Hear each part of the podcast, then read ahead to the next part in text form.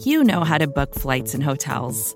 All you're missing is a tool to help you plan that unbelievable travel experience. That's why you need Viator. Book guided tours, excursions, and more in one place. There are over 300,000 travel experiences to choose from, so you can find something for everyone. And Viator offers free cancellation and 24 7 customer support for worry free travel. Download the Viator app now and use code Viator10 for 10% off your first booking in the app. Find travel experiences for you. Do more with Viator.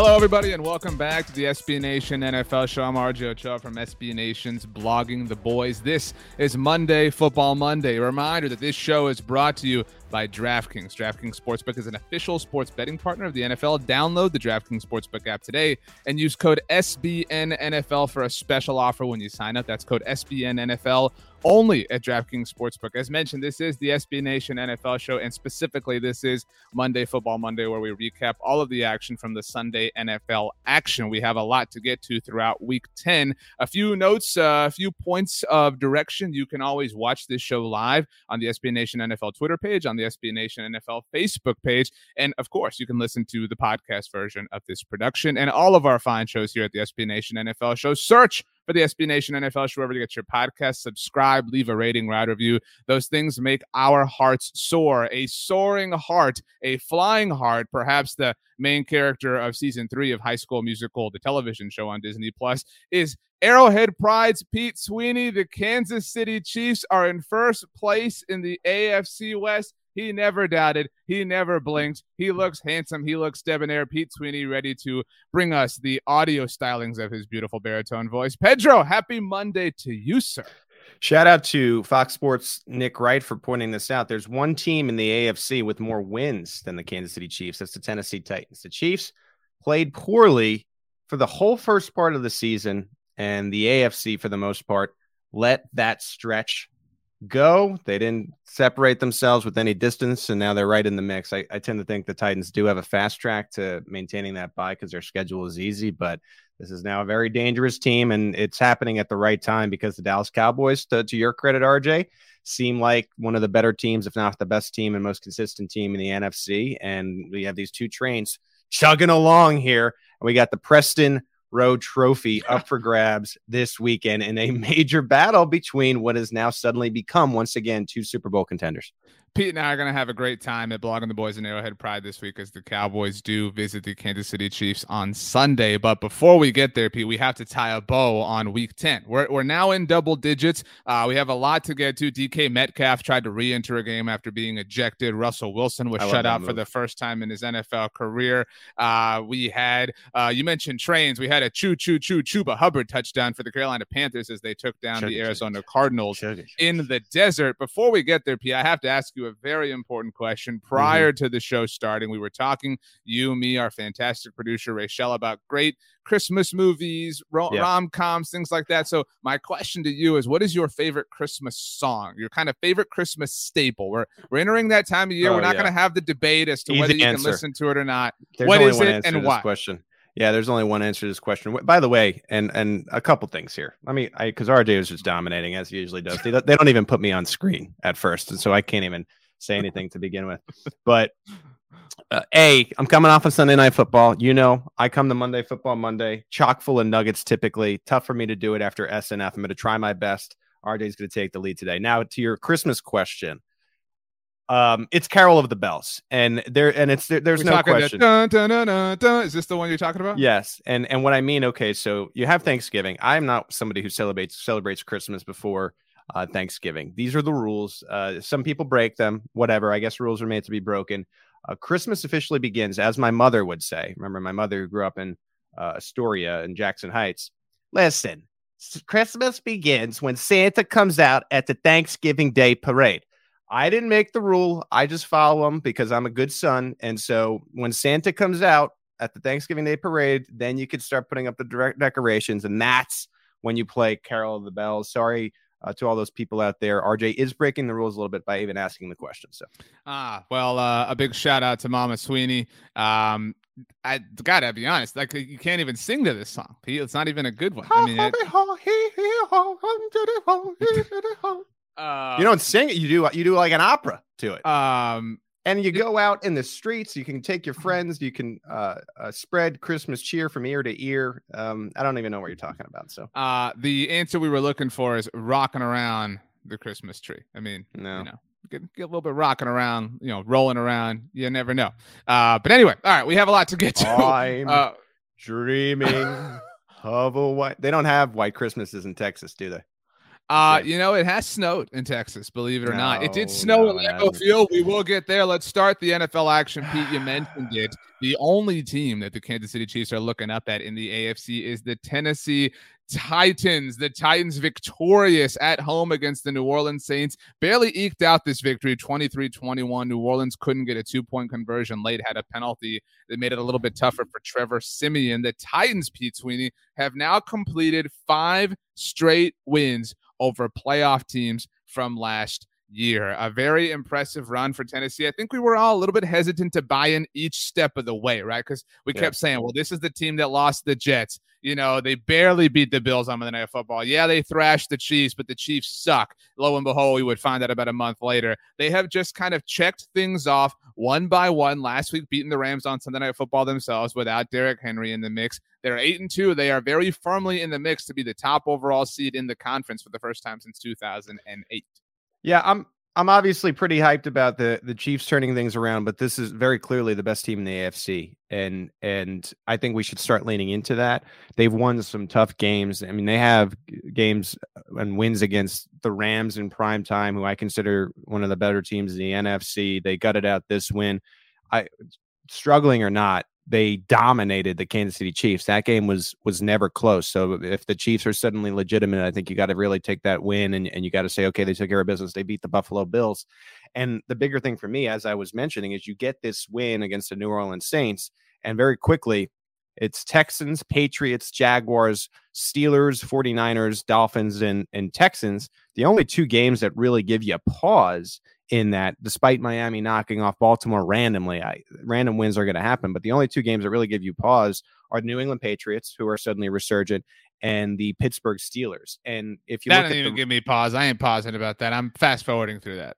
If you if you look at the resume thus far, you you kind of ask yourself, well, why can't they they beat these teams? And you know, you think of the New England Patriots, and and they are suddenly very interesting. But Vrabel and Belichick have this thing where Vrabel kind of you know, in the playoffs, there there is like an edge there. I don't think um, for the Titans in particular, the Patriots would would strike as much fear as maybe another team that was playing well at this time. And so, to me, the Titans not only look like the best team, they have some room to play with because they're so far ahead of the rest of the conference with only two losses.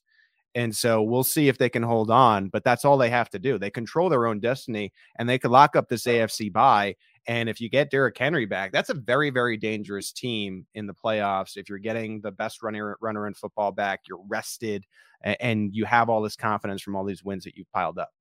Yeah, you mentioned getting Derrick Henry back. Julio Jones was placed on injured reserve uh, over the weekend, so he's out at least two more games for the Titans. But like you said, not exactly uh, super intimidating com you know competition coming up. Obviously, you got that New England game. Then they have that bye. Uh, so nice, you know, uh, not nice to be missing Julio Jones, but you you look at it very clearly, you know, uh, purposeful it's, by the Titans to kind of take as as much advantage as they possibly can of the schedule to hopefully get him right for the deep run late down the season. It, it's a cool story for for Tennessee fans, and not necessarily like the fan base that y- you you put with okay, one of the diehard fan bases of the NFL, but there are diehard Titans fans out there, and nobody was considering you know nobody nationally you me whatever anyone that that that tries to judge this thing before the season no one was considering the titans to have any shot at being the afc bye and it's right in front of them uh, we were calling this team an, an, easy playoff team because of the division they play in and they have just stacked good win after good win after good win as as every team in the afc has a bad loss titans included to the new york jets they're still stacking these big wins we have seen that losses just happen. Uh, we're going to get to the game, but the Bucks lost to Washington yesterday. One team's going to make the playoffs, and another team is not, despite that result. And so that's going to happen. The Titans look like the team right now. W. F T. Uh, like you said, we will get there. On the New Orleans side of things, Pete, they are now 0 2 in full games without Jameis Winston. Obviously, they finished the game that he was injured in to also beat the Tampa Bay Buccaneers. Um, New Orleans now 5 and 4, still in the mix. If the playoffs started today, which they don't, they would be the sixth seed. And so they're kind of lurking, kind of hanging around. Um, I'm going to get ahead of this. I have a bold prediction. Uh, tonight, the Manning cast returns from Monday Night Football between the Rams and the 49ers. It was announced just before we started the show, Pete, the, the stream that we do here on Monday Football Monday, that Philip Rivers will be joining uh, the Mannings. Bold prediction: Philip Rivers is showing up to announce his return to the NFL. That's my that's my bold prediction. Uh, coming in hot to announce well, he's joining the New Orleans Saints. We know that if that's the case, you can you can bet against New Orleans next week because you, no one no one goes on the Manning cast and, and wins the next game. So we, we know that. That's a great um, point. I think it's uh, worth saying this too. And and last point about this game, I, I think the the Saints really miss Kamara in this game. If yeah. you're not gonna have if you're not gonna have Winston, you got to have Kamara, and you know that's it. You know that that's kind of.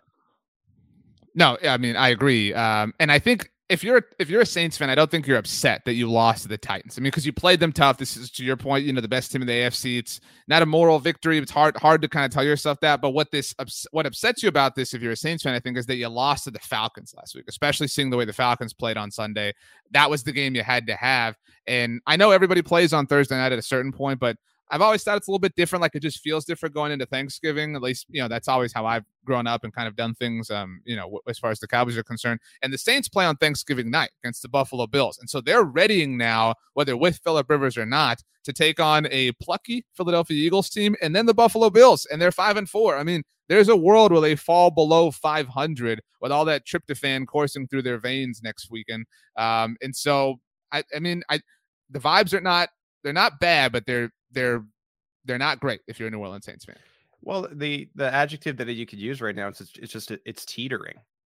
You know, are you going to mm. teeter up to being a playoff team, or are you going to teeter out and peter out of what is the the playoff picture? And it could easily, as you mentioned, for the reasons you mentioned, go go either way. And on the other side, the Titans continue to flirt with being one of the better teams in football. And, and you had mentioned the Falcons. I think the Falcons are flirting with being the worst team in football mm. and, and, just two opposite ends of the spectrum for sure.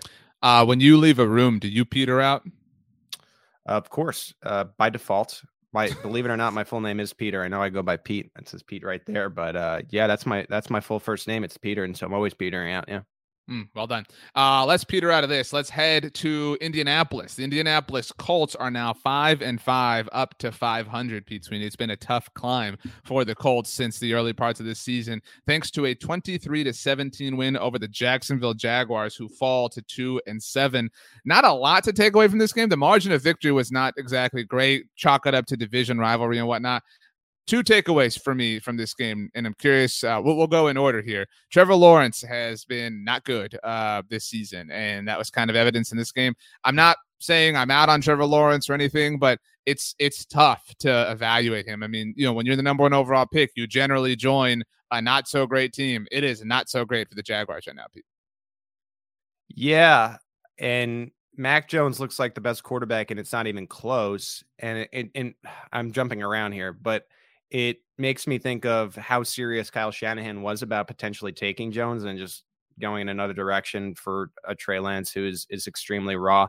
Jones looks better than Lawrence, and he looks better than Zach Wilson, who's been injured the past couple weeks. They have a, a player, as you know well, RJ named Mike White starting in New York, and it seems like they're going to be rolling with him until otherwise, you know, proven otherwise.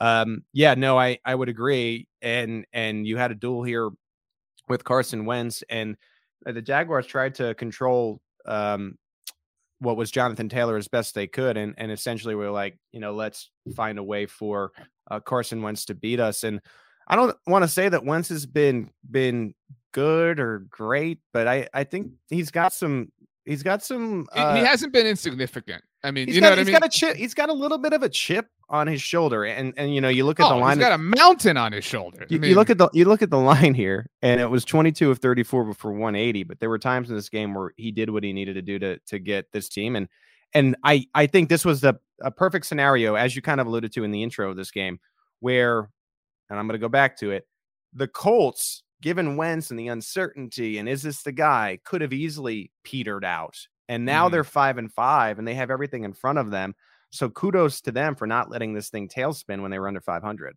Well, they're 500 now with wins over the aforementioned Mike White, sort of, uh, on Thursday night last week, and now the Jaguars. Good for you, Colts. You beat the Jets, you beat the Jaguars, but Pete, their upcoming schedule is going to tell us who the Colts are. Are they really a team that can make the playoffs? They're at Buffalo on Sunday. Then next week they host the Tampa Bay Buccaneers. Then they are at Houston. They'll get that one before they're on their bye. They're among the four teams that have their bye in week 14, the latest one this season. And then after that, Pete, it gets tough. They come out of that. They host New England, the aforementioned Mac Jones. Then they visit the Arizona Cardinals. Then they host the Las Vegas Raiders. I know they lost on Sunday night. We'll get to that. But I mean, okay, are you really going to be this team, Colts? Or are you just you just beating up on the tomato cans? You know, um, I, I mean, they're an interesting team. They're they're well, they're, they're, it, not, they're mildly interesting if your if your best offensive player is Jonathan Taylor, which it clearly is, you're gonna have to rely on your defense. And Kwity Paye had a nice game in this one. He had the sack.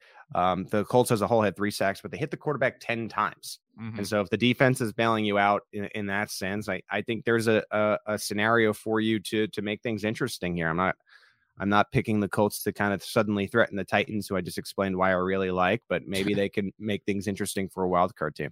Agreed. Um, okay, let's head to our nation's capital, Pete Sweeney. I know you've been pumped about this. It was the wild card uh, round oh, yeah. rematch. The Washington football team successfully took down the Tampa Bay Buccaneers coming off of their bye. Both teams in this game actually coming off oh, their yeah. bye. A 29 to 19 win. Uh, an unfortunate set of circumstances for Washington, by the way. Pete looks like they have lost reigning defensive rookie of the year Chase Young for the season uh, due to an ACL injury. Certainly uh, hoping for a quick recovery there. But Washington did it, Pete. They took down Tom Brady and the Bucks.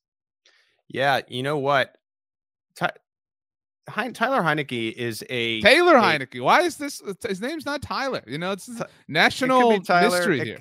It could be Tyler. It could be Taylor. Either way, Heinicke to me is just such a high variance quarterback. There's some days when he looks like the worst quarterback in the league, and then other days when he looks like he I don't want to say among the best, but you know, could be a top ten guy that makes things interesting. And that's the version that the Washington football team got uh, yesterday. I think you know Washington it's not going to be a playoff team. So the greater story of this game is losing Young for the season and what that means for his future. And that is the most unfortunate part of the day. But back to this Heinicke situation. Heinicke is today's uh, Eli Manning to Tom Brady. Because if you go back to last year's playoff game, they almost did it last year. And it reminded me of when when the the New York Giants and Eli almost beat Brady in what was before the playoffs, and then oh, the Week 17 game in, the, in 07. the wild, yeah. and then did it the next time. Yeah. Like for some reason, Tom Brady just dominates every great quarterback. If you look at the records, but then the, you'll have these these quarterbacks oh. that come up and they just kind of threaten him a little think, bit and and sneak a win spot. and Eli I mean, like, and Taylor are one of them. Two of it them. gets it gets made out to be like Brady versus the other quarterback, but like think about the Super Bowls Tom Brady has won, right? Like he's he's yeah. you know he's beaten right. Um, you know, like at the time, Jake Delhomme, Donovan McNabb, Kurt Warner, like these great quarterbacks in in their prime and then Russell Wilson, you know, then Matt Ryan in an MVP year, uh, Jared Goff, who you know that one's kind of the outlier here. Looked Patrick better. Mahomes, he looked he, he looked better. Right. He used to look better at, at yeah. the time, but the ones he's lost have come to Eli Manning twice and Nick Foles, which is just an amazing phenomenon. To your point, um, makes no sense. I don't Makes know. No I don't know what to make of Taylor Heinicke. I don't know if he's somebody. I I think if you're a Washington fan, I don't know how you feel great about this. Like like this is a great day. Don't get me wrong, and I'm not trying to just poo poo them, but Taylor Heinicke's playing well enough to like keep convincing you to give him another shot, right? And you can't. Like he's he's keeping you trapped in this purgatory if you're a Washington fan, and you cannot have. You have to move on and you know it was reported over the weekend that Ryan Fitzpatrick is likely not going to return this season, which means it's the Heinicke show. And ultimately, and it's a bummer for Ryan Fitzpatrick. You know, I would have loved to have seen him have a shot at this, but this was a good thing. I think that you, or, a blessing in disguise, I guess. You made you made lemons out of, or lemonade out of these lemons, and that you got to see Taylor Heinicke because that was what a lot of people wanted right after that playoff game. Like, hey, maybe this is the guy. And seeing him all season long, I mean, again, he's capable of delivering some nice moments for you. They led an incredible drive to ice this game late in it, uh, which was impressive. I knew but- you loved the. I was thinking of you when they went for it on fourth down at the goal line. I'm like, this is an RJ decision right here. it's an analytically driven decision. It's a smart person decision. So yeah, I think that's an RJ decision. Um, but so you're right. The the jury is I don't even know the jury's out. The jury's on lunch, you know, when it comes to Washington and, and their future. But uh when it comes a, it's a, I mean, it's a spoiler win in week 10. I the Washington well, football team is not going to make the postseason, right? So like and Tam- Tampa was on bye last week when all the contenders had their big losses, right? That we talked about. So maybe this is Tampa kind of catching up, saying, All right, you know, we all took one, you know, we're good to go. This was a massive loss for the Bucks in terms of the NFC playoff picture. They are now the four seed. And if again, they don't, but if the playoffs started today, Pete, the Tampa Bay Buccaneers would host the Los Angeles Rams, and that's one of the teams they lost to this season. It's, I mean that that's a massive swing. This is a this you know what it, it, was? It was a bye week hangover, which is on the coaching staff. I watched the the post game presser for this, and and Bruce Arians essentially said we are a dumb football team, and that's a reflection of the coaches. I like Bruce Arians for being this media darling and this WWE style coach that's just willing uh, to spitball so, and tell so, you how he feels. Okay but it's better than the alternative. Trust me. It's sure, better than I the alternative. So um, and and and I just think they came out and laid a, a, giant egg. I I know that we've been killing every team when they have the bad loss, but this to me does not say anything about the Tampa Bay Buccaneers now. If, if they lose next week and all of a sudden the wheels start to come off, that may me, worry me more. But this could be the wake up call that they needed. RJ, you're you're two weeks out of what looked like very much so the Cowboys wake up call. So who who knows if this is actually a good thing for Tampa? Well, the next time we see them, by the way, Pete, will be on Monday Night Football next week against the New York Giants. Um, as you know, a, a, a Monday night game against the Giants at home is a great get right opportunity for many teams in the NFL. Uh, but we'll get to your Chiefs in, in just a bit. Right before we do, Pete, we have to talk about the Minnesota Vikings. Now, I I don't like to pat myself on the back. I don't. You know what I mean? Like you but if, know, if I no if way. I'm right about something, you know, what am I supposed to do? Ignore the fact right. that I was right? You know what I mean? Like I'm yeah, probably I'm sorry.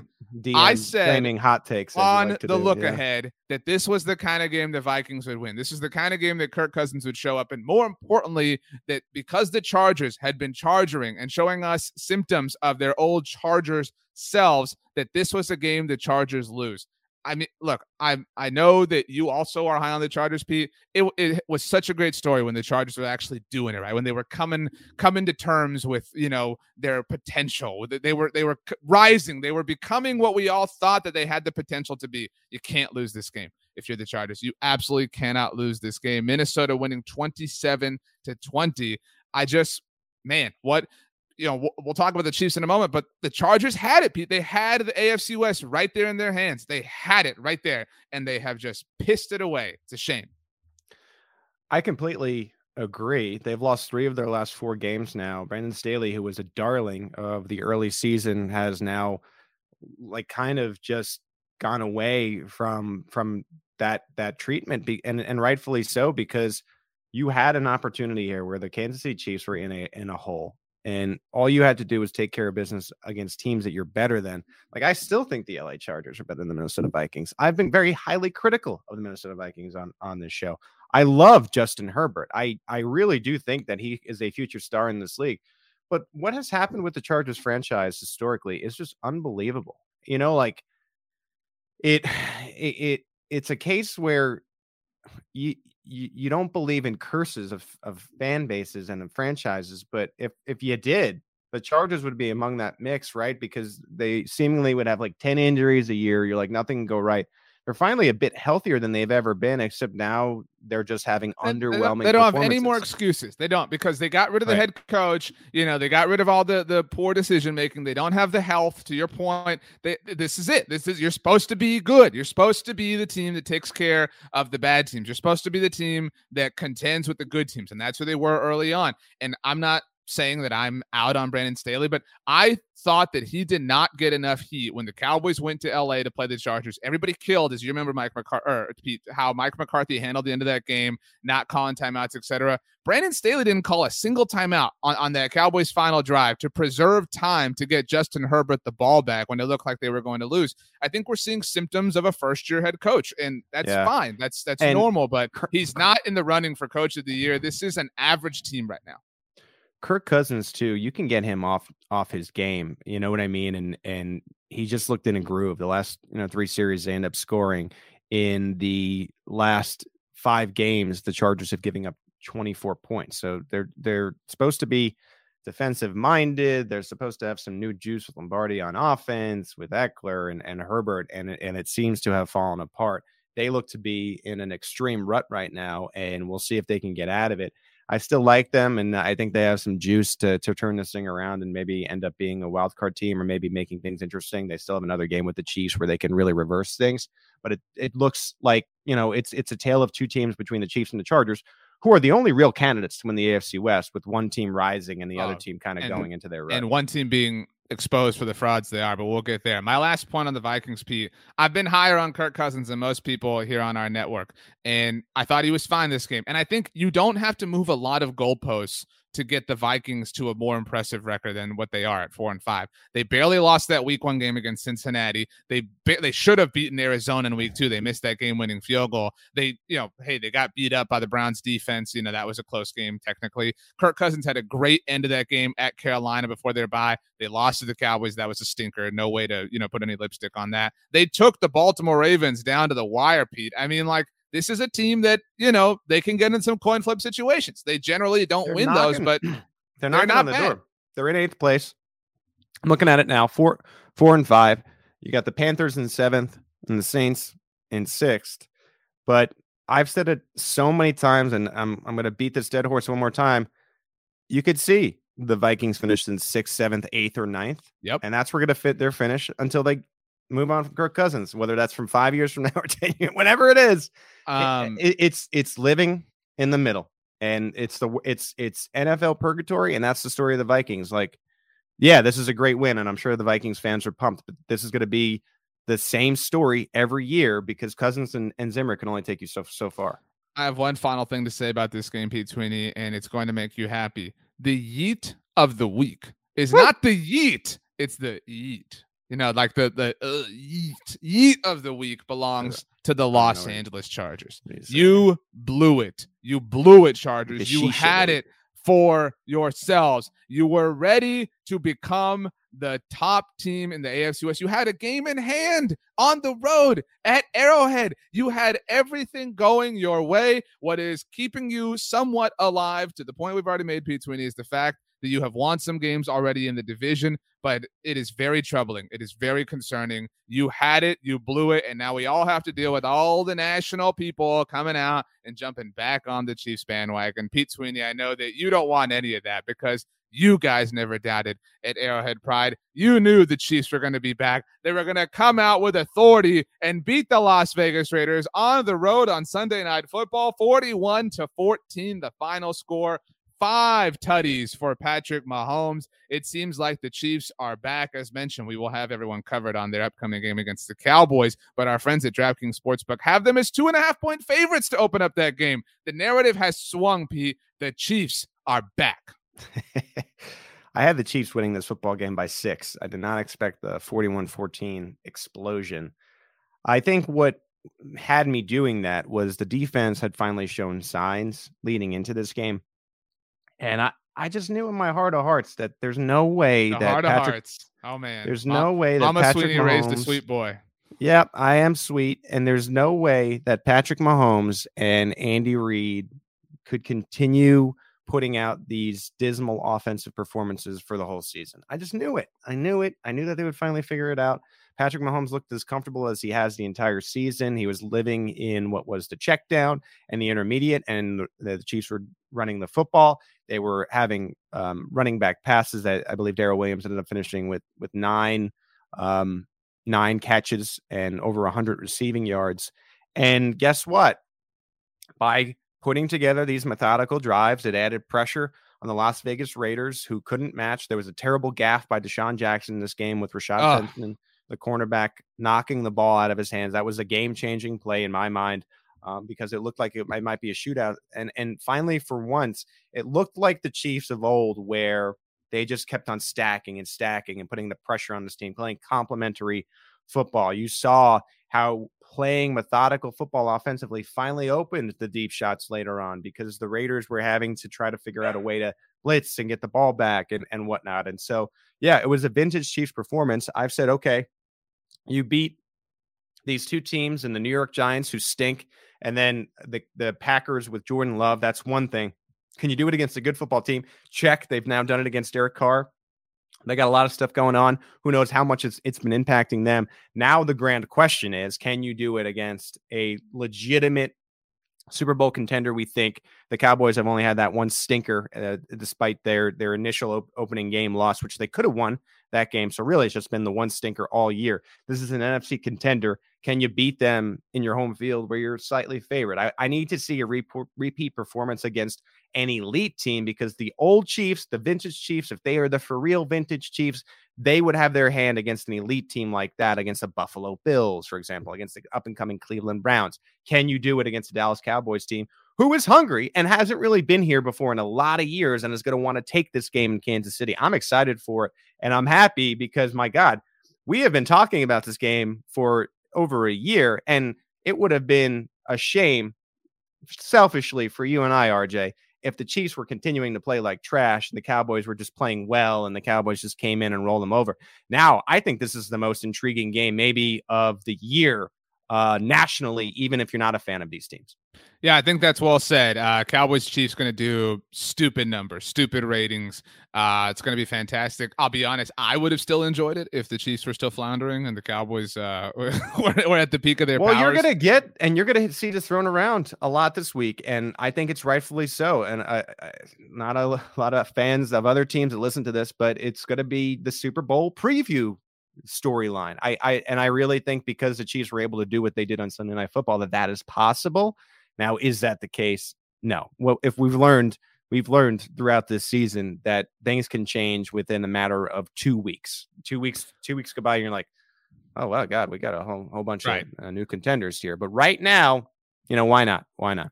Back to the Chiefs and in this game, um, I had said this on the look ahead, Pete, that the wins against the Giants and the Packers were kind of the least inspiring two wins that, that you could have, right? I, I, yeah, I know that that was kind of the vibe. This was not that. And you, you mentioned you used the word vintage a lot.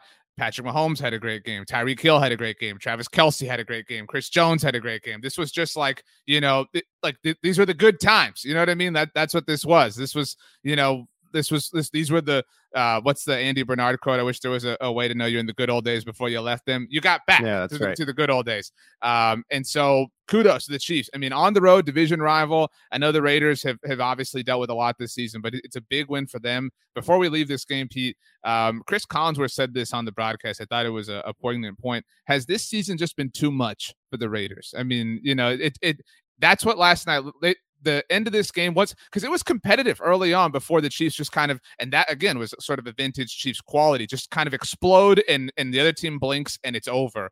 I think um, and, I think and they just they kind of looked yeah. they, they, looked just defeated. So I think initially when you have an interim coach, you get some juice from that, right? And it can be positive. And then at a certain point, you know, you start to remember, okay, maybe this guy's never done this before and and maybe we don't have the, right exact you know answers in a certain scenario. And then you know you have a point in the game and i had mentioned it. That to me that was the key play of the game despite the offensive uh, success of the kansas city chiefs it was a defensive play.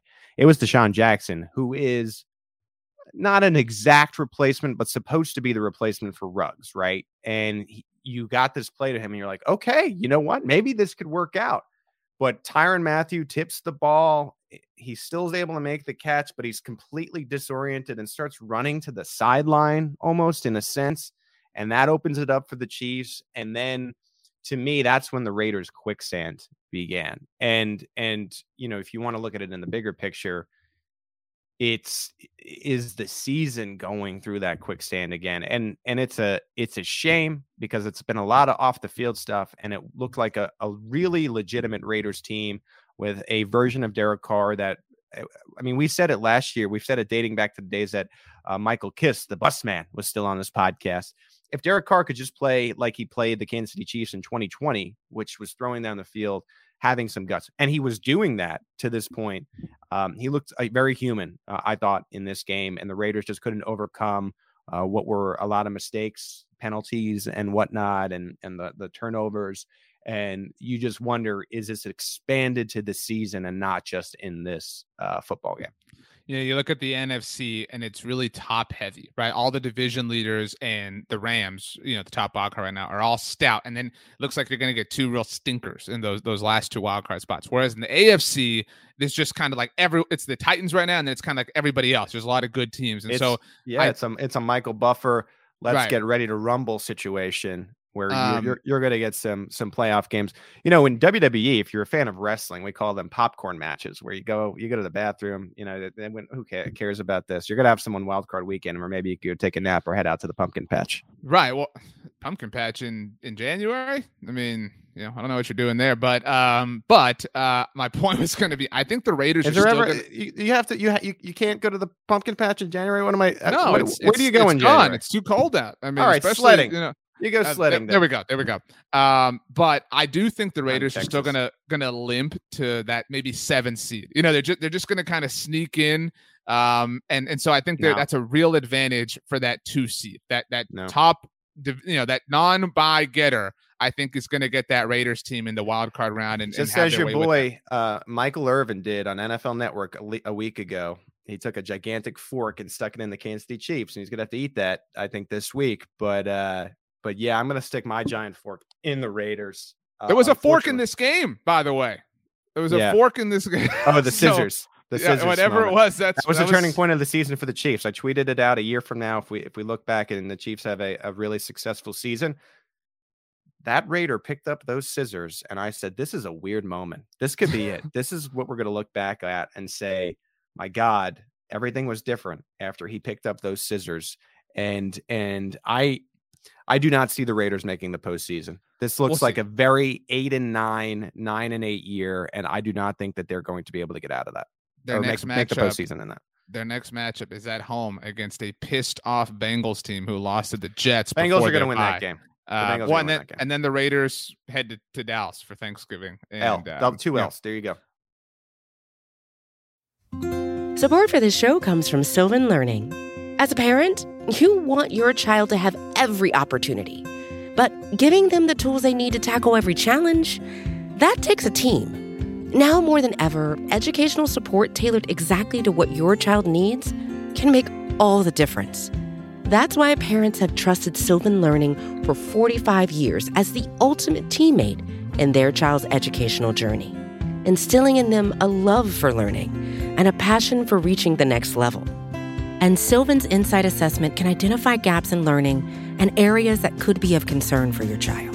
It's a 360 degree view into your child's learning that you can't find anywhere else and helps ensure that your child didn't miss something in school that might put them at a disadvantage in the future.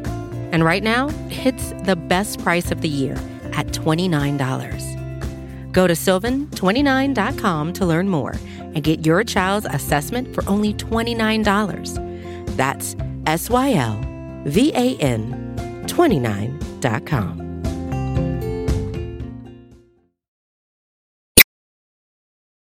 Speaking of L's, not trying to pat myself on the back again. You know what I mean? But again, No, right. But to pat yourself if- on the back. if I'm, Not to pat if I'm myself on the back, but to pat myself what, on the what- back. what do you want me to do about being right? I said that the thing that upset me the most, Pete, Mm-hmm. about the way that the Cowboys lost to the Broncos, and, and this is Dallas's fault, was that they gave life to the Broncos' illogical line of logic. I've been saying, you said my favorite word this season has been fraud, that the Broncos were frauds. I maintained last week that they were frauds. The Cowboys just, you know, just pooped themselves. Had that's, a stinker. that's what happened. They had a stinker. Right. They they had a stinker. They Today's lost word of the, day frauds. is stinker. They they lost to the great- frauds. I great word. said that the Eagles would come out and win by double digits and expose the frauds for who they are. The Philadelphia Eagles, Pete Sweeney, The victorious in the Mile High City, 30 to 13, the final score as the fraudulent Denver Broncos were exposed for the frauds that they are. And man alive, the heat is on Teddy Bridgewater because Darius Slay picked up a fumble, ran it back, and Teddy B made a business decision and wanted nothing to do with tackling him. The vibes are bad in Denver, Pete Sweeney. And RJ Ochoa, your best pal, he called it. I can't really blame Bridgewater for that. If he gets injured on that play, it's a Jason Street situation. We don't want to see that either. I uh, Actually, the, the actor that plays Jason Street, Scott Porter, is incidentally a Denver Broncos fan. So nice, well, nice poetry there. Uh. Poetry in motion right there. Um, yeah, I, I mean, I, I knew that the Broncos were not legitimate. Uh, I, I really, I really do think that that Vic Fangio is not it. I think they got to get some new energy there. They, they certainly need a new quarterback. He pounded his chest. He said, "We came in. We beat the Cowboys. We got a great plan. You have a terrible plan, Vic Fangio, and it was exposed. Frauds." I, I, I think what is going to not only with Fangio, but what is going to come under the microscope by the end of the season when the Broncos are, are likely going to be last in the AFC West is decision to take Surtain and not go and, and get yourself a quarterback um, in that spot, right? Because, you know, like Mac Jones looks great. Fields looks like he has something to him. And you're rolling Teddy Bridgewater out there with with Drew Lock waiting in the wings, and you're just so far from being good. Uh, just because the Jets beat the Titans doesn't mean the Jets are good. Just because Washington beat the Tampa Bay Buccaneers doesn't mean that the Washington football team is good. And just because the Broncos beat the Cowboys in a random week doesn't mean the Broncos are good. There's a lot to to a lot of room to grow here. And then the, on the other side with the Eagles, I I Your think- birds. yeah, the birds. You know that wow, that beautiful. And I I I think you know they played a good football game and it was efficient. I think they have um more hope than the Denver Broncos, and this was like a hope game. And, not to say that I think the Eagles and Sirianni and Hurts are are going to be the future of this franchise, but they sure as hell have more hope than the Denver Broncos and what they have working with. You know, um, I think that's the, perfect word for this this Eagles game because any Eagles fan that's being or that has been honest with themselves has known that this season was not about competing. Like this season was about give me hope, right? You know, gi- give me something to hope and to look forward to. Next year we'll have all the draft picks. You know what I mean? Like it, will- it, we'll figure this out together. And you hadn't had that moment. You had that moment not because you won, but because of DeVonta Smith. DeVonta finally had the that's why we drafted him game on Yeah. his birthday, um, as a matter of Happy birthday, fact. But I mean, just What a great 23? performance. He is. Um, so you know, an, a kid. You know what I mean? As, as they say. By the way, Pete Sweeney, happy belated birthday to you. You celebrated last week. You know, congratulations on uh, on the double thirty. So you're a whole decade older than DeVonta Smith. How's that make you feel? My God, I don't even want to think about it. I don't even want to think Um, about it. Something else. I, 14th, though, it, it is Scorpio season. Born in 1998. I was born in, in, in 1988, product of the 80s. Hmm uh, that explains all the neon in your wardrobe. Fortunate but- to be aging like a fine wine. I will That's say true. that. I'm looking at myself. You look great. the- You Thank look great, sound great, smell great. Yeah. I mean, all of it. Um, Yeah, I something I did like from this game, Pete. Um, I don't know if you saw this because I know you were really busy getting ready to be busy. Uh, the Philadelphia Eagles wore a new uniform. Did you see I this? took a you see- nap. Yeah, I took a nap around yeah midday.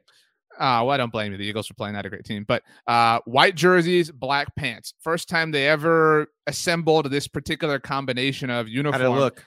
uh you know uh, it's not they're not a great team but i mean you know it's interesting and what i liked about this pete sweeney i saw this from our pal blg do they still uh he and Stan still do the podcast you know Who? and i saw blg tweeted about this jalen said after the game that it was his idea that he went to Mr. Lurie, as he mentioned him, uh, to Jeffrey Lurie, uh, and he suggested this uniform combination. Now, four years ago, Dez Bryant suggested a uniform combination the Cowboys used against the New York Giants, and they have since used um, several times, you know, in, in the aftermath of that. I love this. I love teams listening to their players about what looks cool and stuff like this. You tweeted, that, and I agreed with you, by the way, the Chiefs wore their all whites on Sunday night. That's their best look. I like this. Li- listen to your players. This good vibes for the Philadelphia Eagles this week. Yeah. And uh, here's the thing about uniforms. I I am not somebody that necessarily believes in superstition. But the Eagles go out and they have this fantastic football game. You got to lean into these jerseys now. Just like the Chiefs have to lean into their white on white jerseys. You went out there and had the one of the better performances of the season in both of these cases. Let's keep the good vibes going here. White I- tops, black pants. I I I think I think it's uh it's it's the right move and and you know there is something to you know maybe I don't believe in superstition but maybe the players do and I think there is something to good vibes. So keep the good vibes rolling, RJ, right? Woo! Uh, let's, Let's keep go, Birds. Um, L E S Eagles. um, Coming for the. Cowboys by the way. Um, so um, next week over the weekend, Pete Sweeney, I would uh, I would argue that there was no bigger loser, at least in the uh, the national conversation, than Jake Gyllenhaal. Rough weekend to be Jake Gyllenhaal. Can you explain uh, to me what happened with that? Just very briefly, he he was the victim of an album or something. I can't like I don't know the full intricacies of this, but my uh, sort of surface level understanding. So I stats and I mentioned Taylor Swift re-released an album, uh, Red. Yes, that, that, I uh, knew. Yes, and, and, it's due to contractual things. She's re-releasing it to maintain control over it. You know, great, good for her. Um, one of the songs, uh, and again, this album originally released in 2012 is about uh, Jake Gyllenhaal's treatment of her uh, during their relationship. And so that song came back out. So, you know, Jake Gyllenhaal had to relive all of the right. animosity that Taylor Swift's fans, you know, feel on behalf of her towards him. Right. Uh, sure. So, not a great weekend to be Jake Gyllenhaal, the biggest loser again on a national, maybe worldwide. Well, basis. you know what? Everybody needs a friend, so I'm just going to announce myself. I'm Team Jake. I, well, I don't know exactly what happened. My point here is that Jake was was a big time loser this weekend, but somebody who did not lose, Pete Sweeney, Uh-oh. The Detroit Lions Woo! did not lose in week 10. They tied the Pittsburgh yeah. Steelers 16 all, 0 8 and 1. Hey Pete, they what? will they the Detroit Lions will not be the first team in NFL history to go 0 and 17 during a regular season. Yeah. Um wow, what an ugly game this was. no one should have to watch a game between Mason Rudolph I sorry, and, I want I want to say Goff. I want to say one thing. Uh, this goes back to the uniform thing. Um, the, the the Detroit Lions play in you know they're not a south southern based team or anything. Don't get me wrong, but their their uniform color, the blue. In case anybody doesn't know the name of it, is Honolulu blue. It's the name of it. So it's very very you know sort of warm climatey shade of blue, right? Hana, li- maybe they should just shorten and go Honolulu. Oh, wow, Pete. That is one of the best things you've ever said. Uh, but my point here is some uniforms don't look good in the cold. You know what I mean? No. Like it just it doesn't I I don't like seeing the Lions or the Dolphins uniforms in the cold. Doesn't make sense in my mind. Uh, but go ahead. Sure. No, um, no, I, I, you know, I watched a bit of this game. It was one of the early games, and it, it just kind of brought me to the question of like, how is Mason Rudolph even a backup in the NFL? Like he mm. should not be backing up for anybody because the backup. So he played just to set the stage. Sorry, uh, Ben Roethlisberger placed on the COVID list very yeah. late in the process for this, so kind of a, a, late inactive in that sense. So it was the Mason Rudolph show. To your point, right? Like eh, I'll, I'll give you examples. So Mike White has come in and looks good, right, for a backup. Not Colt McCoy, week, right? Oh, good, fine. Yeah, I mean, but he looks fine enough. Colt McCoy came in and won a game. You had Cooper Rush come in and, and win a game. There's mm-hmm. been times when when these games where the backup has to play has looked good enough, and you know you kind of just keep the ship ahead. I look at Mason Rudolph. This looks like a guy who cannot win a football game, and I I I wonder sometimes like should teams be spending more money and paying more attention to the backups because if you just think about how the playoffs work and how it can sometimes come down to one game between a bye or not, or one game between a home field game or not. And then, you know, you, you have a Steelers team who is fine. They're they're fighting here to to make the postseason. And now instead of having uh because if you have a decent backup, you win this game, right? So instead of being six and three, you're now five, three, and one. Will that one come back to haunt them when it comes to seeding and or even making the playoffs? Couldn't you see or see the division? I mean, like division. it's a tough division right now. Right. Um, I agree. I mean, and we'll see what the Steelers look like when they get Ben Roethlisberger back. I'm not a believer in them at all. This not not a fair evaluation of them, obviously, because he didn't play. But they are on Sunday Night Football this week, Pete Sweeney, at the Los Angeles Chargers. When do we uh, get flex? When does flex begin? I think right after Thanksgiving. But this is I'm I'm interested to see this game. Remember that that you know a few years ago when Pittsburgh I, I think it was the Duck Hodges year that Pittsburgh visited the Chargers and the and the Chargers uh Chargers played the Steelers like whatever eh, crowd anthem song as a troll, but there were more Steelers fans there, so it became this like you know reverse troll. Um, yeah. So we'll see. That's that's an interesting game. I mean, look, this is Pittsburgh's upcoming schedule, dude. It is not easy. They are at the Los Angeles Chargers They are at the Cincinnati Bengals. Then they host the Baltimore Ravens. Then they are at the Minnesota Vikings, who, you know, we agree are, are, are cute and spicy. Then they host the Tennessee Titans. Then they are at the Kansas City Chiefs. Then they host the Cleveland Browns on Monday Night Football, last Monday Night Football game of the year, by the way. And then they are at the Baltimore Ravens to finish the season. Those are all difficult games for them. I mean, you're right. Like, you had to have this win because you're facing a gauntlet to end the season. Right. And it comes down to the roster construction of having Mason Rudolph as your backup. And you knew that Mason Rudolph was this. They had an opportunity. and you knew that Ben Roethlisberger wasn't reliable as, as well, well, You know, I mean, mean, you can't this COVID thing. You can't really Th- predict. This but, you couldn't predict, but you knew that he, from a health perspective, right. So you should have you should have been better equipped. Right. That's my point. there. No, yeah, no, I completely agree, and and we'll see what it what it ends up costing them. I I've come come around on on on I think the lack of respect that Mike Tomlin just because of that tough schedule. I could just see the Pittsburgh Steelers being right there, and now I just wonder if this tie is going to be the thing that makes them the eighth seed instead of the seventh seed. Seeding is all over the place right now, as evidenced by the Arizona Cardinals falling to the Carolina Panthers. The 2015 NFC Championship game rematch, this time in the desert, as opposed to the Carolinas, went the Panthers' way, just like that title game did. Carolina victorious, Pete, 34 to 10. Not enough for, from Colt McCoy for the Cardinals to win both games without Kyler Murray. Uh, two games now they have played, two an important number because that was how many touchdowns Cam Newton scored for the Panthers in his return as the team's quarterback. You could say what you want about how great you think Cam is right now. This was awesome to see. I think objectively, unless you're a Cardinals fan, this was just a really cool story. Um, and I don't think there's any any way to deny Pete that Cam brought a juice. I mean, like th- there was a tangible energy that Cam Newton brought to this Panthers team. Best story in the NFL. Best story in the NFL. Um, uh, you know, Cam Newton was thrown away for a rookie. That rookie is succeeding. Probably the right decision in New England. And Cam Newton was left without a job. And a lot of times when that happens, you never really see that quarterback again. And maybe you see him the next year in like a backup type of role, or maybe they're fighting for a starter job that they ultimately ended up losing. And then they're just a backup, which Cam has gone on in record in saying that he's willing to do that. Fortunately for him, Sam Darnold stinks. Uh, that has become legitimate. I think everyone realizes that.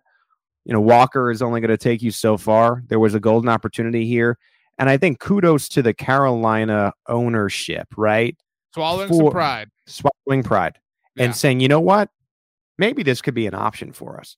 The guy, what did he play? He played, it, it looks like seven plays and he scored two touchdowns. And that that video of him in his old jersey again, the old number one that they didn't give away, screaming, I'm back into the camera. That felt like a legendary moment. And this is the best story in the NFL. I think everybody and, and should be rightfully intrigued to see how far the Carolina Panthers can go. And my God, it was the worst story in the NFL just weeks ago with the Sam Darnold experiment miserably failing. This is suddenly a franchise, I think you put it best, that has some legitimate juice. And I cannot wait to watch it. Uh, the Cardinals, are we, and it's hard to evaluate them because, again, they're playing without Kyler Murray, but are we worried? They are at Seattle on Sunday before their bye, and then they come out of it to visit the Bears before they get the Rams and they visit the Lions and then the Colts. No. I mean, they, their schedule softening, and not that it was difficult. Um, is this just a blip? This, this is a Kylerless blip?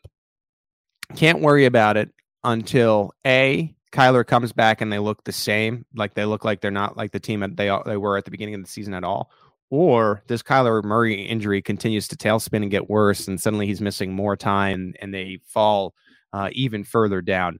Before we exit this game, RJ, um, little little bit of a change to the awards. It's the cam up of the week. Oh, Come on, come on, Cam Newton. Let's Uh, go, Pete. Let's go, Pete. Congratulations, yeah. Pete, you uh, are on, on- fire. Holy I'm- crap. You are I'm- on the Honolulu, the cam up of the week. The Chiefs know, are back.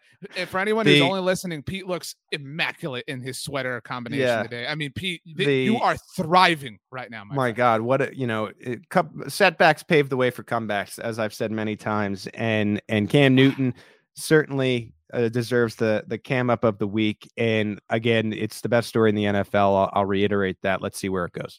I am in awe.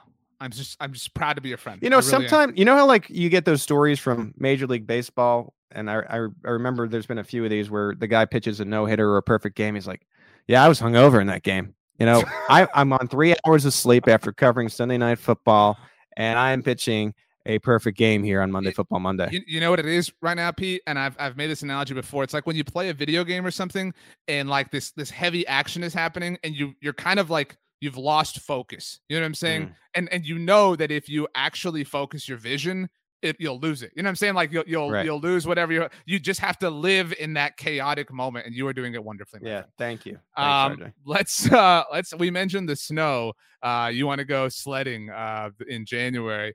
Uh, the mm-hmm. Green Bay Packers and Seattle Seahawks Lambeau just looks beautiful at night with snow falling on the ground. This game, Pete, was gross. It was disgusting. Um, it I've said this before. It made me like football less, uh, if I'm being honest. But uh, Russell Wilson was shut out for the first time in his career after returning from injury and telling everybody that he rehabbed. What was it, 19 hours a day? You sent me. Um, yeah, you know, 19 hours a day. That means he only slept five hours a day. Just Which Russell, was a mistake. I I love at least Wilson, seven and a half hours. That that try hard stuff looks so bad when it backfires on you, like it did in this game. Um, it pains me to say this, Pete, but the Packers, I, I want to give it to Matt LaFleur more than anybody else. Matt LaFleur deserves an enormous amount of credit for handling the last 10 days for the Packers, the turbulence of them. Um, and, you know, to be frank, too, winning this game without working with Aaron Rodgers at all last week because he returned on Saturday. Um, this was this was an ugly win, but a, but a good win, a needed win nonetheless for the Green Bay Packers. They just like the Cowboys. I, I you know was going to get to this, but benefited from the Buccaneers loss, from the Cardinals loss. I mean, the Green Bay Packers are the number one seed in the NFC right now. Pete Sweeney. I don't believe in their future long term this season, but Matt LaFleur is is a really great coach. Yeah, I I I think that he's in a in a way legitimizing himself as far as being one of the up and comer slash better coaches in the NFL and and just come somebody, up and comers. Sure, uh, we already gave it away this week. Up, up, and come is like the reverse of come up. So the I like when a team can can establish themselves as the number one team in a conference because then you know they're in a position where if they just win, right? I mean, right. you could really control your own up. destiny. That's right. I the the saying that doesn't make any sense, but um, I I I like it for the Packers here. Uh, it it seems like the season is over for Seattle. So I, I just think this game is is a case of uh, very much two teams on opposite ends of the the spectrum. You can't really see a scenario in which Seattle digs itself out of this three and six hole. I, I think they're just going to lose at least two more games, and then you're questioning whether or not they can make the playoffs at that point. So, yeah, this season has gone about the way it it made sense it would when Russell Wilson wanted out. I mean, Aaron Rodgers wanted out, don't get me wrong, but Russell was the one who who released a, a, list of teams. You know what I mean? Like it was it was very obvious he had one foot out the door. The injury was unforeseen. Uh, but this just has not been a great year. I mentioned DK Metcalf at the very top, tried to re-enter this game after being ejected, um, which is is you know, I think everybody had some laughs about like, ha, it's so funny, but no, it's not. I mean, because like that's going to hurt. It was a bad. Team. It was a we we glossed over this in the 16-16 tie, but it was a bad day for NFL players understanding the rules of the game. Oh Naj- man, Najee Harris didn't realize that the game could tie. There were a couple people on the McNabb. there were a couple people apparently on the Detroit sideline. I read this as well, who someone asked, "Well, what happens after this quarter?" And a couple people answered, "It goes into a bonus overtime." So there was multiple people on the field that did not realize not know this. How does a coach that you could I mean, tie? Just amazing. Um, and then Metcalf, what if they had run the play? I'm just curious as to like what happens at that point. Does the game revert? Do they take him out and the game reverts back? Does he? What's the pen- punishment after that? I, I, imagine he's going to be fined already for yeah. walking back into the field. But if they had run a play, is that a suspension? Like I, you know what I mean? I, I don't. I would have liked to have seen the scenario where they run it and he had already been ejected.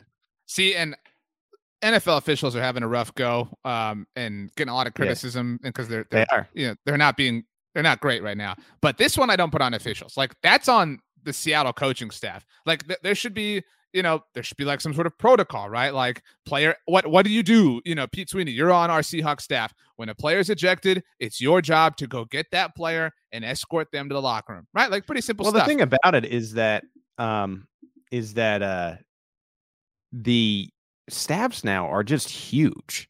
It's not a case where you don't have enough people. I mean, there's assistants on assistants. There's assistants to the assistants. There's an assistant to the regional manager. Like mm. there should be somebody I, I, know that there's a challenge guy. I know that there's an analytics guy, probably two analytics guys. There's a, there's a holdback guy. We've all had that conversation team, a thousand clip, times. Right? Yeah, right. clipboard man. Someone has got have the ejected guy, right?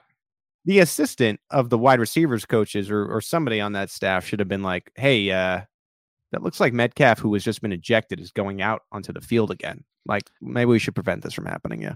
Um, the Green Bay Packers next two games, Pete Sweeney, on the road at Minnesota and then at home at Lambeau Field uh, the Sunday after Thanksgiving against the Los Angeles Rams before their bye. They are eight and two. I will say to you now, I believe they entered the bye with an eight and four record.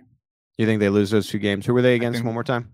In Minnesota this week, and then the Rams next week at home. No, I think they go one and one, but uh, but who knows? It, I I'm not going to tell you who which one they lose and which one they win because Kirk Cousins is Mr. Random, and the Rams uh, seem like they're Los An- the Los Angeles Randoms more so than the Rams right recently when it comes to uh, performances. Burn. Um, last thing on this, uh, Aaron Gosh. Jones had an injury. It was reported as we were recording this, oh, streaming yeah. this, that Aaron Jones has a mild MCL sprain and is expected to be out one to two weeks. Had a must uh, win in my league of record. Uh, the opposing team, AJ Dillon. So thank you to uh, to Jones for for leaving this game early. Uh, well, um, he's going to miss these two games that we're talking about, so we'll see how those go. Uh, three blowouts to get through very quickly, Pete Sweeney. The Buffalo Bills are back, won with authority against the New York Jets, forty-five to seventeen. Stefon Diggs went off. Um, you've you've said it, we've said it, I've said it, a lot of people have said it good teams lose weird games. That happened to the Bills last week. Happened to the Cowboys, as you mentioned. Happened to the Buccaneers this week. I mean, it. You know, the Rams lost to the Titans last you week. Know, you know, you're going to drop some weird games. The nine six to Jacksonville hits a little bit different, but sure. good for them. Good for them to right right the ship. And I think this was big for Diggs because although Diggs has been solid this year, he hasn't been Mister Superman like we saw last year. Right. And perhaps this is an open the floodgates type of effort for him. And I think the the Bills needed to right the ship. It if it's one thing if you have this terrible loss and you don't come back next week and and play angry like you'll you'll see a lot of times. The Bills did that. The Cowboys did that. Um, you know, we'll see where the Bills could go from here. But man, this is just an exciting, exciting league right now in both conferences. It, I mean, it, it just feels so wide open. There are so many Super Bowl combinations, and this is what the NFL wants, and they're getting it. Agreed. The New England Patriots, uh, with authority, took down the Cleveland Browns, Pete, 45 to 7. Uh, Jakobi Meyers caught a touchdown for the first time in his career. Shout out to Brian Hoyer being the guy to finally break the seal there. Uh, that was a great, great moment, honestly. Jakobi Meyers has been such a productive receiver for the for the Patriots. So nice to see him score. Um, look, Pete, again, I don't like to pat myself on the back. All right. But mm-hmm. facts are facts. And this one is SB Nation down. On the look ahead, Rob mm-hmm. Stats Guerrera and I had a conversation about this game. And I said that I think that Mac Jones's ceiling is higher than Baker Mayfield's. I think we've seen Baker Mayfield's ceiling. In fact, I specifically said we tweeted this clip out. Stats did that Baker tends and the Browns with Baker tend to run into walls with Baker Mayfield. There was a response to this tweet, Pete Sweeney, that Rob Stats Guerrera had from Dawgs By Nature, SB Nation's home for Cleveland Browns content. They responded, Pete Sweeney, in all caps, L O L. Mm. Interesting. Interesting set of circumstances here when Mac Jones came out and had his way with the Brownies, and Baker Mayfield was uh, incapable of doing anything himself.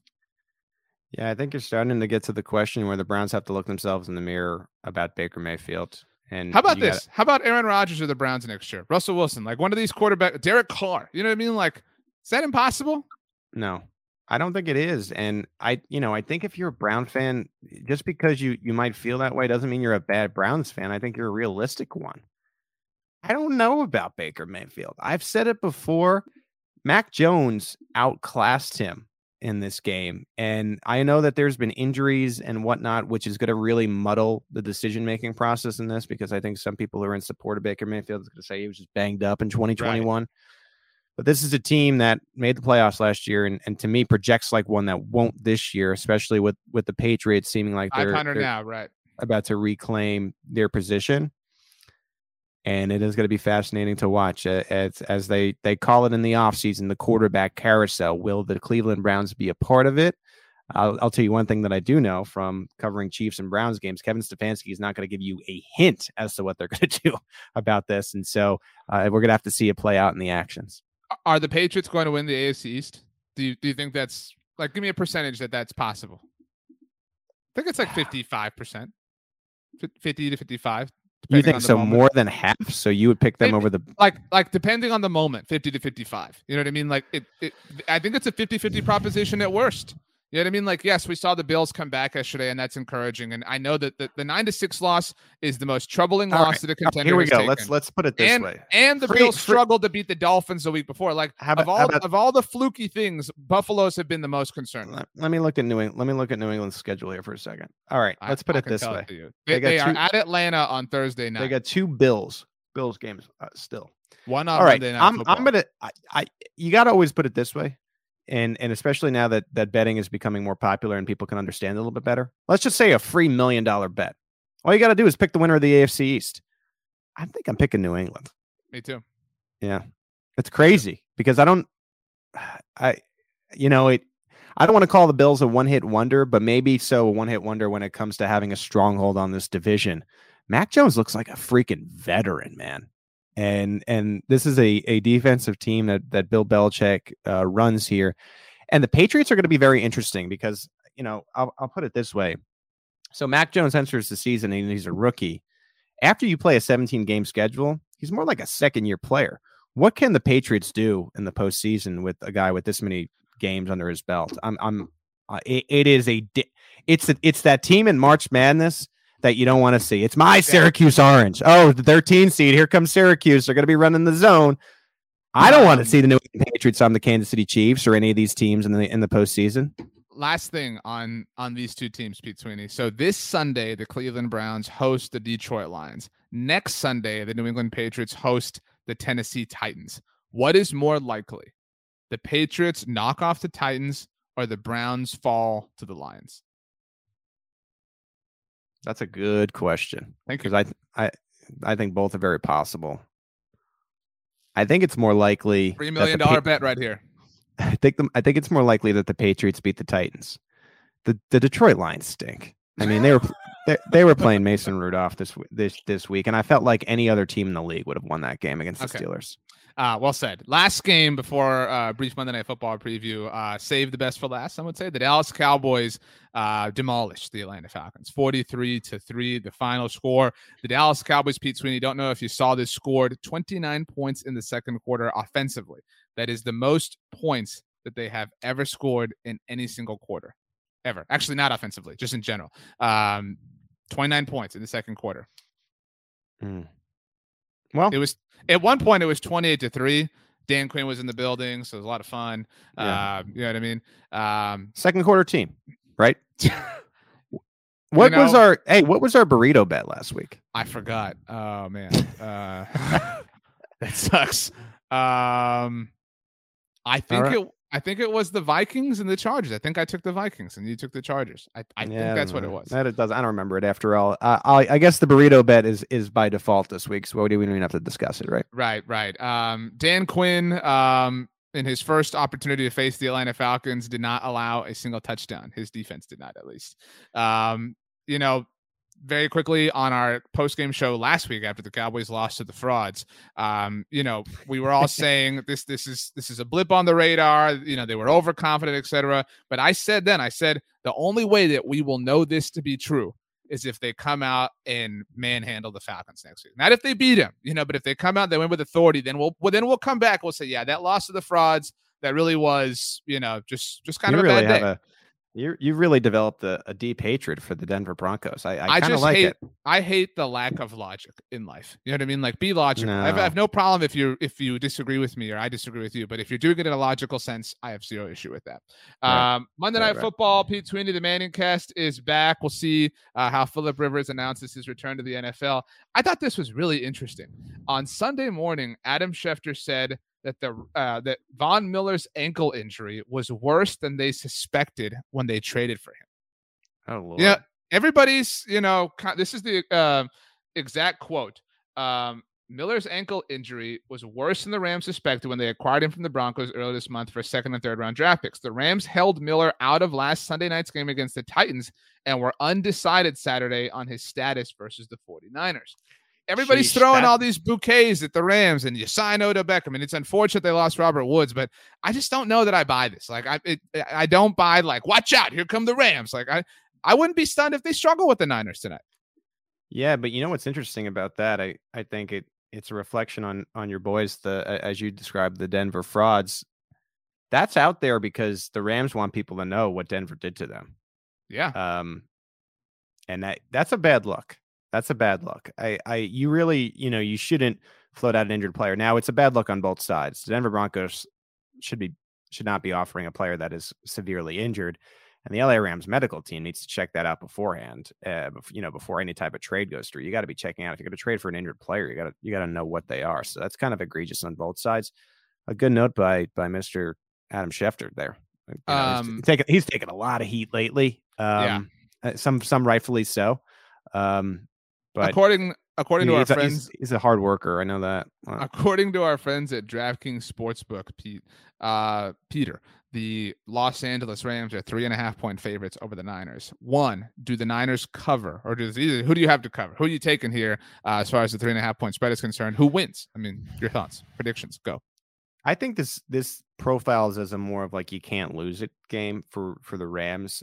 Like not to say the Titans were a bad loss if we we've kind of made a theme of our our show today, but the Rams, you know, you're coming off a, a loss where you looked really bad and you looked like illegitimate, and and this is a team, despite this being a division game, this is a team that you're better than, right? Sure. I mean, I mean, I think at this point we can all agree with that. So I would like to see the Rams reestablish themselves. I tend to think they will. And so I would I would pick the LA Rams in this game. I'm going to take the Niners because Wow. if there's one thing that Kyle Shanahan has historically done is own the Rams. It's it that's his thing, and own Sean McVay. And yeah, it- but you know and- what? Kyle Shanahan's luster. oh, I it- agree. I- I Everyone's mean, out on Kyle is, Shanahan. He like he is a dull. What is? I don't even remember when when you had took the mineral class. He is not a shiny mineral. He is like what sandstone mineral at this point. Yeah, you got you know the rocks, geology, geography. What is oh, it? Oh, it's geology. It's the study of Geology? rocks, Yeah. Uh, Yeah, geography geology. is is the study of geology places. or geography uh, there's there's geo there's geology and geography as we know so they're they're kind of in, in each other um yeah he's like one of those dull i only remember the name of the rock but it was like that black rock there's there's nothing to him there's nothing to him right now anymore Niners winning this game. Book it. And Philip Rivers is announcing his return to the NFL during it. I'm My going to- i'm i'm going to text you something when the rams wrap this up tonight and they're kneeling stafford's uh, stafford's on one knee Okay, that's fine. Yeah. Yeah. i'll text you something Yeah. a Call me, maybe beat a- me. Uh, if you want to reach me, you know what I mean. Shout Maybe a out. selfie. Impossible or hey guess what I, I have to tell you this before we go this is important today in kansas city the first ever whataburger has opened Oh yeah. the patrick mahomes tyler texas infiltration is complete he Pete, is uh, he has bought a piece of the royals he's got soccer teams that he's bought a piece of he has now brought his first whataburger which is a part of a chain of whataburgers that will now be in kansas city i gotta go get myself a burger today This is an important thing. All right. If there's ever anything you listen to me on, this has to be it. No Yeah. joke. All right. They have incredible specialty burgers. They do. And you're, you're going to want to go there. You're going to say, I, I'm ready for that. You're not ready. Okay. You need, you need to start, get, get yourself, get yourself the classic, get the classic, get All your right. feet wet. You Mhm. know, don't do the spicy ketchup yet because the spicy ketchup was an evolution. I mean, for for those of us, you know, that are 33 ish, you know what I mean? We grew up with the regular ketchup. Only have the regular ketchup. Don't dive in yet. Wade Right. in. Trust me. Classic. Classic with the regular ketchup. How are the French fries? So is this an onion ring joint? What are we doing? If you go for onion rings, I will con- reconsider our friendship. Um, are you an in, so uh, question? Are you an in and out man or are you are you a Whataburger? Whataburger guy? rules in and out. In and out is terrible. Don't like Okay. it. Stupid. Dumb. Uh, Shake Shack not even in consideration then. Shake Shack, Five Guys, all the rest. No thanks. Whataburger is the gal for me. Well, Whataburger and Lee Um, Summit today in Kansas City. Week 10 was a lot of fun. Uh, tomorrow on the Oddcast, Rob Stats Guerrera, Brandon Gowton will discuss power rankings, what happened in Monday Night Football, how the 49ers won. It surely will be a good time. Pete Sweeney, the final 19 words belong to you. Have to be 19 exactly. Go ahead. Okay.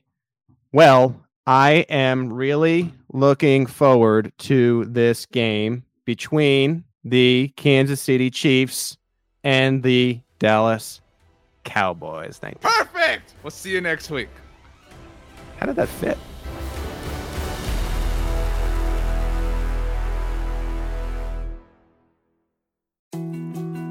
More to dos, less time, and an infinite number of tools to keep track of. Sometimes doing business has never felt harder, but you don't need a miracle to hit your goals. You can just use HubSpot because their all in one customer platform can make growing your business infinitely easier. Imagine this high quality leads, fast closing deals, wildly happy customers, and more benchmark breaking quarters. It's not a miracle, it's HubSpot. Visit HubSpot.com to get started today. Support for this show comes from Vanta. Dealing with loads of spreadsheets, juggling different tools, and having to do manual security checks, it can be a headache to keep up with today's compliance and security programs. Vanta is the trust management platform that wants to simplify things and bring all your trust building efforts under one roof, making growth smoother for your whole organization. Vanta lets you automate up to 90% of compliance for SOC 2, ISO 27001, HIPAA, and more. Strengthen security posture and reduce third-party risk. Get $1,000 off Vanta when you go to vanta.com slash Vox. That's V-A-N-T-A dot com slash Vox for $1,000 off Vanta.